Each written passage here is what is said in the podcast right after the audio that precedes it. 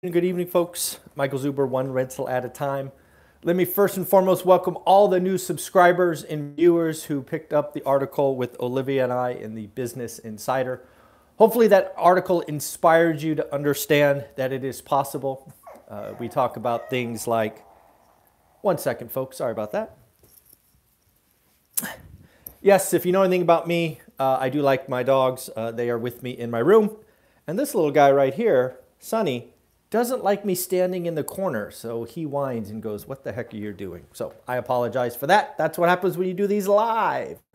So back to the Business Insider article. My hope is when you read that article is you were inspired by what is possible. We talk about a buy box, sacrifice, you know, time in market is better than timing the market, all of those wonderful things. So hopefully you take that from it.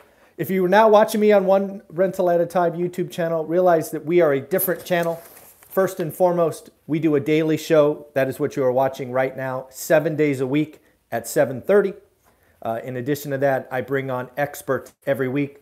Uh, I call them my seven or eight millionaires that we talk about three things that are important to you. Whoa, struggling this morning. Uh, and on top of that, we also congratulate people that are doing the work. What I have here are four cards of people who've done the work. I know the market is hard. We will get into the real estate update here in a minute. I just want to kind of lay the groundwork. But before we do that, we must congratulate Jag.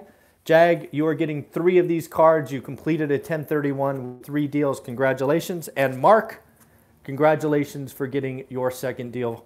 These cards will go out in the mail. Put those right there. Uh, so now for the daily financial news, and let me start with the real estate market update. Again, I've been looking at my market every day for more than 20 years.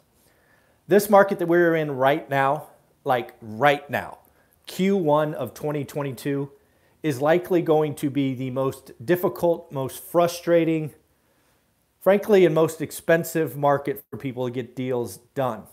Uh, what we are seeing is owner occupants coming off the sidelines, rates are up, and they were waiting, and now they're not this will burn out. But in an environment where we have record low inventory, it is going to be difficult. That said, if you are a real estate investor, I have good news for you. If you can learn your market today, if you can understand average today, you will have decades of experience in front of you. Don't do skinny deals. Don't get in bidding wars. Don't turn a great deal into an average or heaven forbid bad deal, right? Remember my book, One Rental at a Time? Never buy or create an alligator. It is not a good idea. So let me just give you a feel for what I see is going on right now. Q1 of 2022 might go into April or the spring selling season. This again is the hardest market. What I would tell you to do is set your buy box. I was really happy that the article in Business Insider talked about how to get started. Establish your buy box. Watch that buy box every day. In fact, count the listings. How many are active? That is going to be important. That is going to be your first sign that the market is slowing down. Yes, folks, I believe the market will slow down and we will get to that in a minute. So again, set your buy box, look at it every day, count the listings. Next, it is without question that interest rates are going up. We saw the 30 year mortgage jump more than 50 basis points in a week. I don't think that is done. In fact, if you've been watching my channel for any length of time, you know I've been calling for a 50 basis point red hike in Fed rate hike in March for about five months, and we are right on the cusp, and they will not be done. We get our inflation number Thursday, and it's going to be bad. What is going to happen when rates go up some more is eventually buyers will be priced out. The ones that are on the sideline will be exhausted. And finally, we will start to see inventory build. I believe it picks up from there because I think once the Fed, you know, the Fed's intention is a soft landing. Great, that's their intentions. You and I should know by now that the Fed generally creates hard landings. What does that mean? Recession. I believe we will have a recession uh, this year, at least starting this year and it could be a long, drawn out one. Recessions dent consumer confidence. Why is that important? Folks, I've been studying the consumer for more than 30 years. The consumer, when they buy a house, is confident. You generally don't buy a house thinking you are going to lose it. You have to, you're taking thousands, if not tens or hundreds of thousands of dollars of liquidity and throwing it at something. You have to be confident that you can make the mortgage payment. So, again, as a recession starts, as job losses ramp, and we go from a 4% unemployment to, heaven forbid, five and a half or six, we will see the real estate market slow down again. And when I say slow down, don't hear crash. I'm referring to transactions. That's a very different discussion. So once that happens, again, watch your buy box. Your inventory count should be going up. And then finally, the question is going to be, will prices fall? Folks, I've put out that 50-year spreadsheet on purpose for you to go look at. What I would tell you to do is what is happening to wages. Like the 1970s proved, you can have interest rates go up 300 basis points. You could have real estate go up 100%. Why? That's not supposed to happen. Wages. We are in a wage, insi- wage inflation cycle. And if it continues, prices will go up because you can afford more. We live in a payment based society, whether we like it or not, it is true. That is why SUVs cost 100 grand because you can finance them over 7 or 10 years. And then the big question is going to be rent. What happens to rent in a recession? I've invested through two significant recessions. The Great Recession, probably an anomaly. Rents went up. That is because people lost houses in mass and they didn't like living in their car, so they rented. The, the dot com recession was not as even. It was hurtful in the Bay Area and tech sectors, you know, tech like Silicon Valley and Austin probably. Because again, job losses were concentrated. What happened in the Central Valley, probably the Inland Empire in many parts across, across the country, not impacted at all, right? It just kept on going it didn't happen. So again, these are things we are going to have to fall. What I will say about rent is we can't can't have double digit rent growth. As someone who grew up in a housing insecure environment, there are and will be more and more families that are making very difficult choices.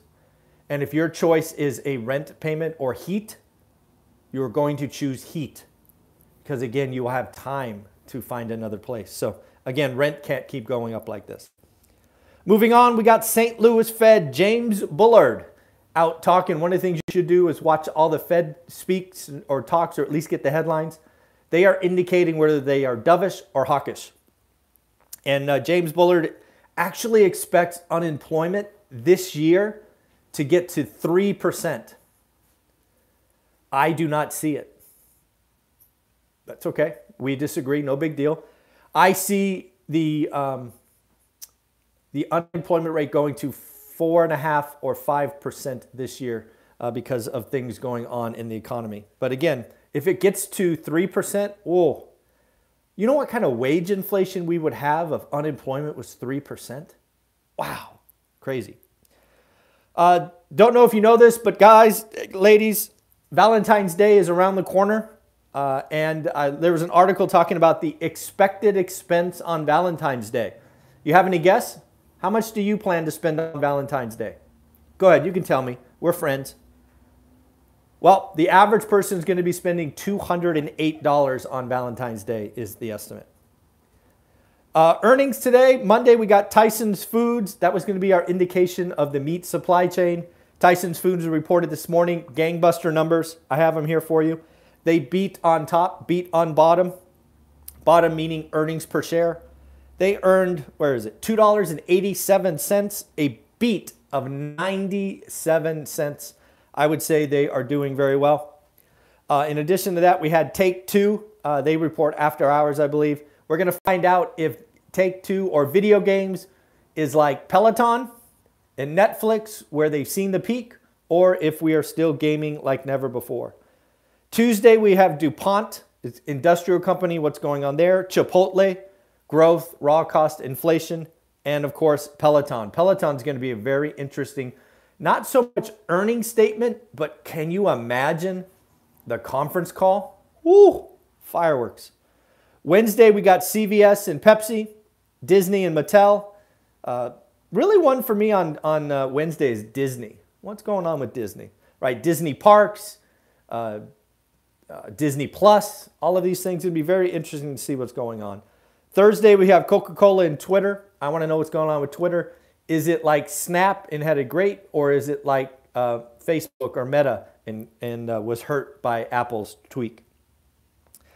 Um, other earnings that came out today I didn't talk about was Hasbro, again, a toy manufacturer, once again beat top and bottom. Uh, also increased their dividend.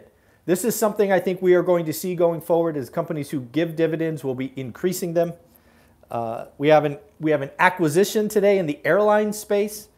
Uh, Spirit Airlines is buying Frontier Airlines uh, in a $6.6 billion stock swap. This is what's going to happen as the economy slows down is the strong or big will get stronger.